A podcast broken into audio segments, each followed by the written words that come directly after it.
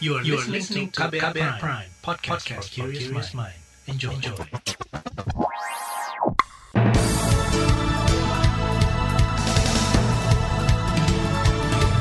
Selamat pagi saudara, senang sekali kami bisa menjumpai Anda kembali melalui program Buletin Pagi edisi Kamis 17 Juni 2021. Bersama saya Naomi Liandra. Sejumlah informasi pilihan telah kami siapkan, di antaranya PPKM Mikro harus dibarengi pengawasan ketat dan sanksi tegas. Indeks potensi radikalisme di Indonesia turun. DPR Papua akan serahkan hasil kajian otonomi khusus ke pemerintah dan DPR. Terbaru di Buletin Pagi. Pemberlakuan pembatasan kegiatan masyarakat PPKM Mikro menjadi strategi pemerintah menekan laju penularan COVID-19. Per 16 Juni kemarin, kasus positif bertambah lebih dari 9.900 orang. Jawa Barat menyumbang kasus terbanyak dengan 2.500-an kasus, disusul Jakarta dengan 2.300-an kasus, dan Jawa Tengah 1.200-an kasus. Ketua Bidang Perubahan Perilaku Satgas COVID-19 Sony Hari Harmadi yakin pembatasan mobilitas masyarakat melalui PPKM Mikro bakal efektif mengendalikan kasus. Kita mengetatkan lagi mobilitas karena terbukti kok dengan peningkatan mobilitas selalu diikuti penurunan protokol kesehatan dan selalu diikuti oleh kenaikan kasus. Kita membatasi aktivitas. Makanya kemarin uh, Ketua KPCPEN sudah memutuskan bahwa di zona merah WFH 75%, persen, hmm. WFO hanya boleh 25%. persen. Itu sebagai bentuk pembatasan aktivitas supaya kita bisa betul-betul secara efektif mengendalikan kasus. Itu tadi Ketua Bidang Perubahan Perilaku Satgas COVID-19 Sony Hari Harmadi. Sementara itu Kapolri Listio Sigit Prabowo memastikan akan aktif dalam penegakan aturan PPKM Mikro. Misalnya dengan memperketat mobilitas masyarakat di zona merah. Kata dia, kepolisian siap mengedukasi warga dan memberikan sanksi kepada para pelanggar PPKM Mikro. Saudara, pembatasan juga diberlakukan di tempat-tempat ibadah, terutama di wilayah berisiko tinggi penularan COVID-19.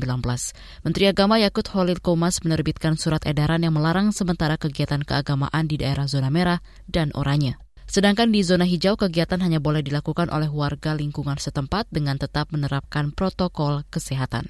Pengawasan aturan ini menjadi tanggung jawab bersama pemerintah pusat, daerah, hingga pengurus rumah ibadah.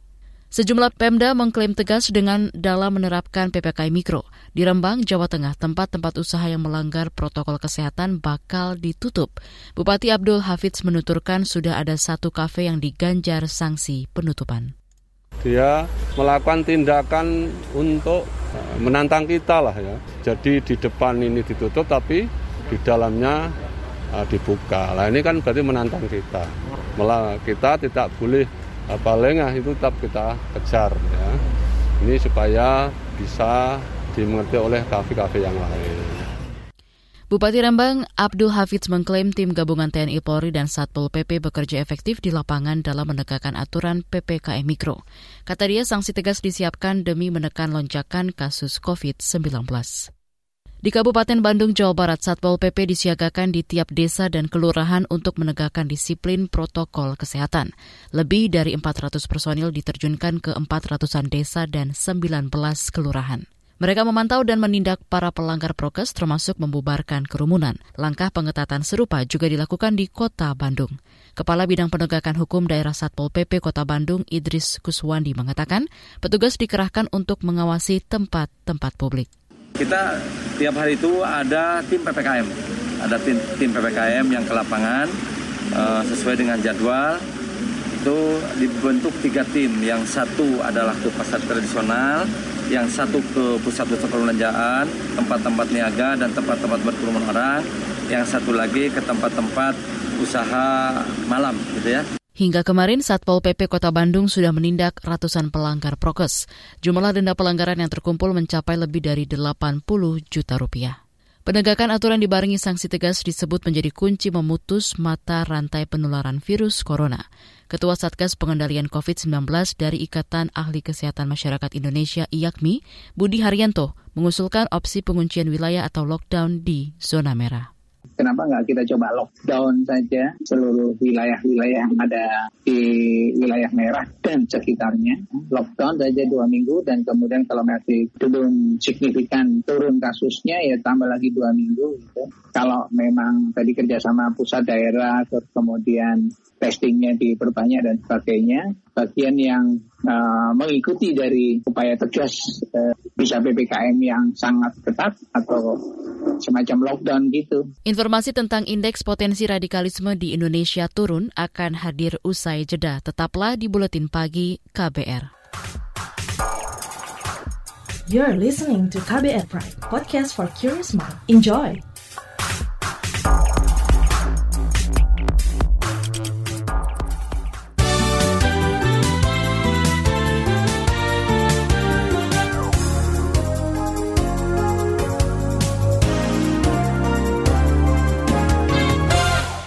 Wakil Presiden Maruf Amin menyatakan terorisme dan ekstremisme tidak ada dalam ajaran agama mana pun. Menurut Maruf, aksi berdasarkan dua paham itu termasuk perbuatan yang berlebihan dalam beragama. Hal itu diungkapkan Maruf dalam peluncuran pelaksanaan peraturan Presiden tentang rencana aksi pencegahan dan penanggulangan ekstremisme yang digelar kemarin. Ada 130 rencana aksi yang tercantum dalam perpres itu. Bahwa terorisme adalah kejahatan terhadap kemanusiaan dan tidak ada kaitannya dengan agama apapun. Semua ajaran agama menolak terorisme apapun alasannya. Saya juga ingin menegaskan kembali bahwa tidak ada satupun agama yang mengajarkan penganutnya untuk melakukan ekstremisme dan terorisme. Wakil Presiden Maruf Amin menuturkan terjadi penurunan dalam indeks potensi radikalisme. Berdasarkan survei Badan Nasional Penanggulangan Terorisme BNPT, indeks potensi radikalisme pada 2020 mencapai 14 atau lebih baik dari tahun sebelumnya yang berada di angka 38. Meski demikian, Maruf menekankan perlunya kewaspadaan untuk mencegah potensi ekstremisme. Kapolri Listio Sigit Prabowo mengungkapkan jajarannya telah menangkap 217 orang terkait kasus tindak pidana terorisme selama lima bulan terakhir. Di antaranya ada tersangka pengebom gereja katedral di Makassar, Sulawesi Selatan pada 28 Maret lalu. Eh, beberapa waktu yang lalu telah terjadi pengeboman bunuh diri di gereja katedral. Dari peristiwa tersebut kami bergerak cepat dan melakukan penegakan hukum terhadap 108 tersangka yang kami amankan di 8 provinsi provinsi yang kemudian uh, terafiliasi dengan uh, kelompok tersebut. Sehingga selama Januari sampai dengan Mei kita telah amankan 217 tersangka, 209 dalam proses penyidikan dan 8 tersangka dilakukan tindakan tegas terukur. Kapolri Listio Sigit Prabowo juga merinci hingga kini ada 209 orang yang masih dalam proses penyelidikan. Sementara itu enam orang tewas ditembak sedangkan dua lainnya merupakan pelaku bom bunuh diri. Pemerintah terus berupaya membangun Indonesia sebagai negara yang ramah perempuan dan layak anak. Salah satunya dengan peningkatan kualitas SDM yang berdaya saing. Hal itu diungkapkan Menteri Pemberdayaan Perempuan dan Perlindungan Anak Bintang Puspayoga dalam rapat koordinasi kenasional tentang Indonesia ramah perempuan dan layak anak yang digelar kemarin. Dengan begitu, pembangunan yang perspektif gender, ramah perempuan, dan layak anak patut menjadi perhatian khusus dengan mengedepankan asas universal, integrasi, dan inklusif sebagai wujud pemenuhan hak asasi manusia dengan prinsip tidak ada yang tertinggal atau no one left behind. Bintang Puspayoga mengklaim kementeriannya telah melakukan sejumlah hal untuk mengurangi angka kekerasan pada perempuan dan anak, antara lain memperbaiki sistem pelaporan dan layanan pengaduan kekerasan pada anak. Saat ini, Kementerian P3A bersama Kementerian Desa juga terus membangun Desa Ramah Perempuan dan Peduli Anak. Beralih ke berita ekonomi, Pemerintah diminta memastikan regulasi infrastruktur dan keamanan cyber sebelum meluncurkan mata uang digital rupiah. Anggota Komisi Keuangan DPR Putri Anita Komarudin mengatakan keamanan cyber menjadi hal mutlak yang harus disiapkan uh, cyber attack itu bisa menjadi satu hal yang sangat melemahkan semua inovasi di Indonesia gitu. Kita juga lihat kemarin lembaga pemerintah saja seperti BPJS bisa terkena uh, serangan dari uh, hacker-hacker yang ada di luar gitu. Jadi uh, kita juga uh, terus uh, apa mendorong supaya Bank Indonesia bisa fokus kepada level keamanannya dulu sebelum akhirnya memutuskan untuk mendistribusikan mata uang elektronik ini nantinya kalau sudah jadi. Anggota Komisi Keuangan DPR Putri Aneta Komarudin mengakui uang digital lebih efisien dibandingkan uang cetak yang berbiaya tinggi. Mata uang digital juga bisa meningkatkan inklusi keuangan dan lebih mudah didistribusikan ke daerah-daerah terpencil, asalkan infrastrukturnya lebih dulu disiapkan. Sebelumnya Gubernur Bank Indonesia Peri Warjio menyatakan Bank Sentral berencana mengeluarkan mata uang digital rupiah. Digital rupiah itu berbeda dengan uang elektronik maupun uang kripto. Kita ke mancanegara. Monumen abad ke-17 Taj Mahal di India sejak kemarin kembali dibuka untuk umum. Namun hanya 650 wisatawan saja yang diizinkan masuk ke dalam monumen itu. Langkah ini merupakan upaya India mempercepat pemulihan ekonomi dari sektor pariwisata. Sebelum pandemi, tiap tahun Taj Mahal selalu dikunjungi 7 hingga 8 juta wisatawan atau 20 ribu turis per hari. Sejak April lalu, Taj Mahal ditutup karena India dilanda gelombang kedua COVID-19. Otoritas setempat melaporkan ada lebih dari 62 ribu kasus baru dalam satu malam. Di India, jumlah total kasus hampir menyentuh 30 juta kasus dengan 379 ribu lebih kematian. Kita beralih ke berita olahraga. Timnas Italia lolos ke 16 besar Piala Eropa 2021 usai mengalahkan Swiss 3-0 di Stadion Olimpico Roma Kamis dini hari tadi. Manuel Locatelli mencetak dua gol di menit ke-26 dan 52 dan satu gol lain oleh Ciro Immobile di menit ke-89. Dengan hasil ini, Italia kokoh di puncak klasemen A dengan 6 poin dan dipastikan melaju ke 16 besar. Sedangkan timnas Wales berada di posisi kedua dengan 4 poin usai menang 2-0 atas Turki di laga Rabu malam kemarin. Sementara itu di grup B, Rusia menang tipis 1-0 atas Finlandia dalam laga di Stadion St. Petersburg. Gol tunggal Rusia dicetak Alexei Miranchuk dan hasil ini membuat persaingan grup B makin ramai. Di laga selanjutnya Rusia akan berjumpa Denmark, sedangkan Finlandia akan menghadapi Belgia. Di bagian berikut kita akan simak laporan khas KBR yang kali ini berjudul Mencari Solusi Krisis Pengelolaan Sampah di Indonesia. Tetaplah di Buletin Pagi KBR. You're listening to KBR Pride, podcast for curious mind. Enjoy!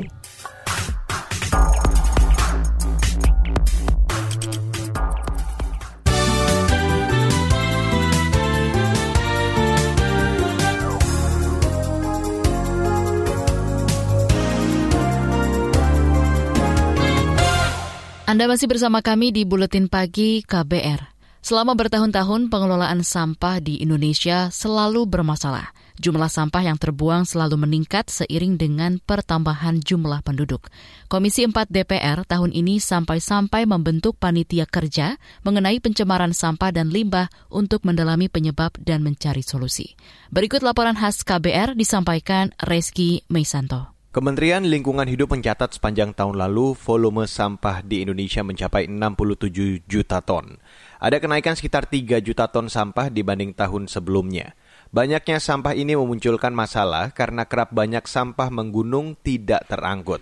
Wakil Ketua Komisi 4 yang membidangi lingkungan di DPR, Budi Satrio Jiwandono menyebut, masalah sampah timbul karena perilaku masyarakat dan dampak industri. Masifnya kegiatan investasi dan industri memang menghasilkan banyak manfaat bagi negara, namun menurut Budi Satrio, di sisi lain ada dampak sosial yang juga muncul, salah satunya masalah sampah dan limbah. Inti persoalan bisa jadi terletak pada ketidakpedulian masyarakat dan kalangan industri terhadap upaya pelestarian lingkungan perilaku yang kurang sesuai dengan kaidah pelestarian lingkungan, serta kendala ekonomis, sosial budaya, teknologi, dan penegakan hukum.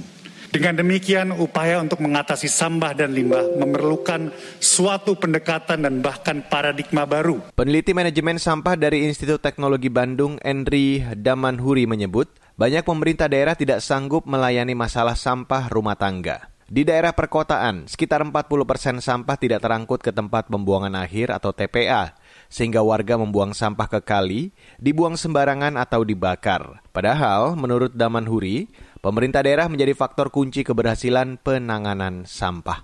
Kadang-kadang daerah yang kita tinggali tidak mempunyai sarana dan fasilitas untuk membuang sampah, bingung.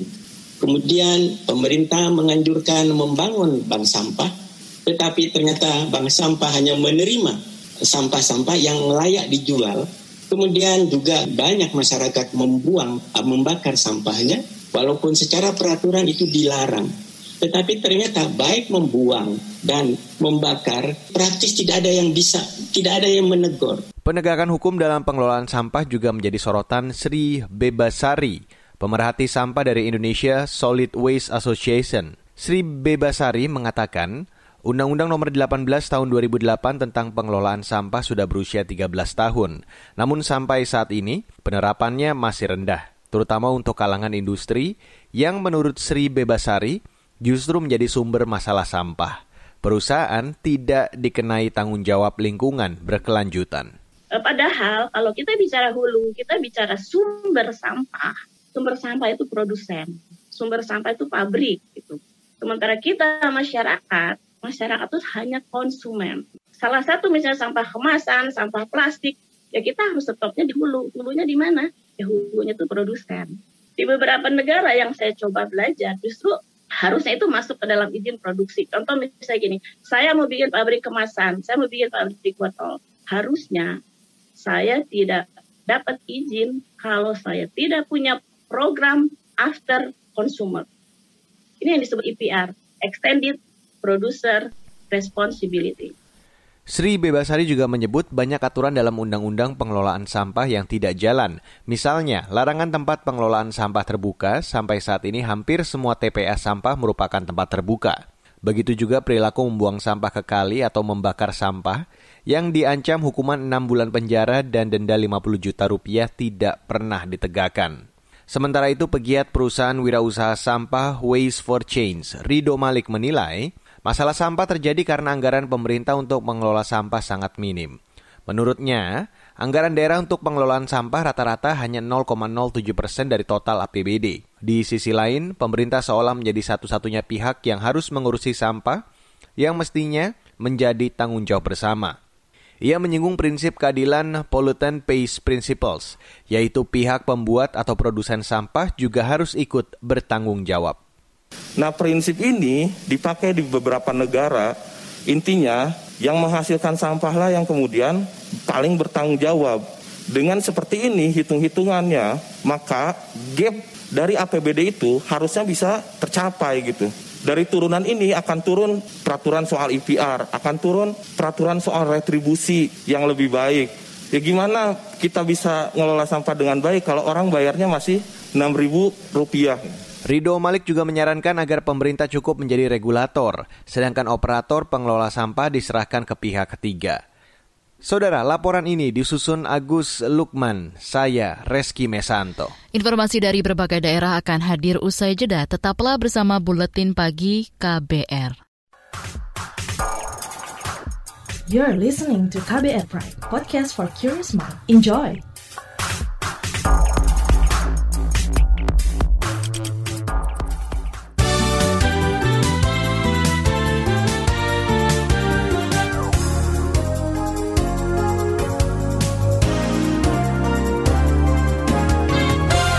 Inilah bagian akhir buletin pagi KBR. DPR Papua akan segera menyerahkan hasil kajian otonomi khusus OTSUS kepada pemerintah dan DPR. Menurut Wakil Ketua DPR Papua Yunus Wonda, kajian itu terkait rencana revisi Undang-Undang OTSUS Papua.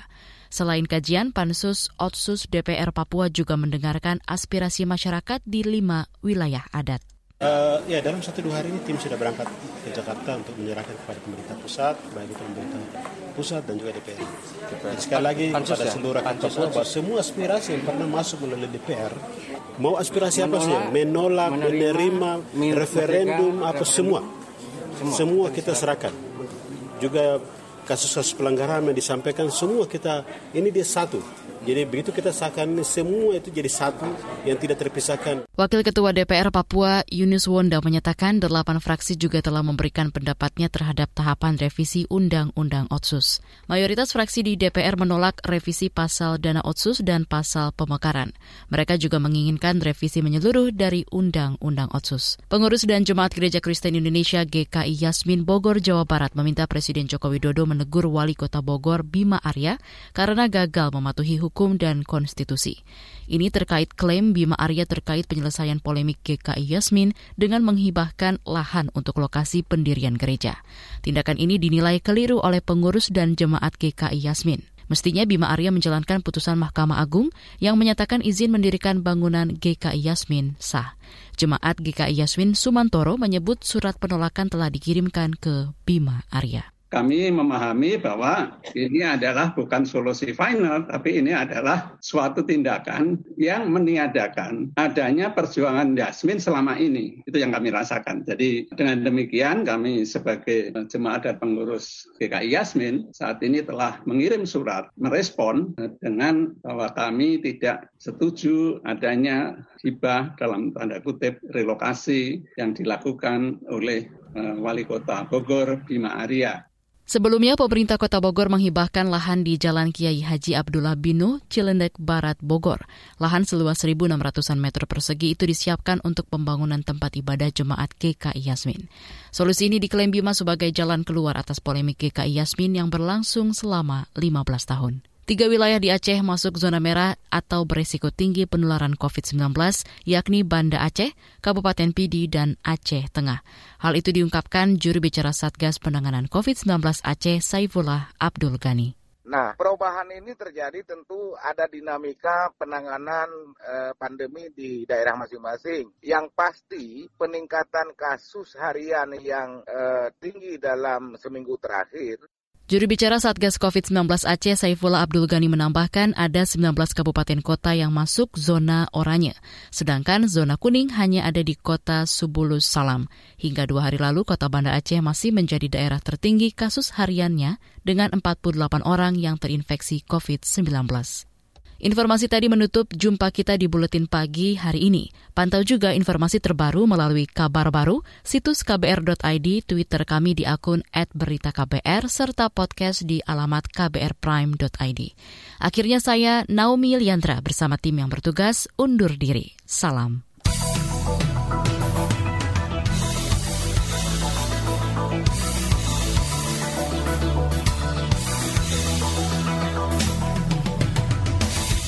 KBR Prime, cara asik mendengar berita. KBR Prime, podcast for curious mind.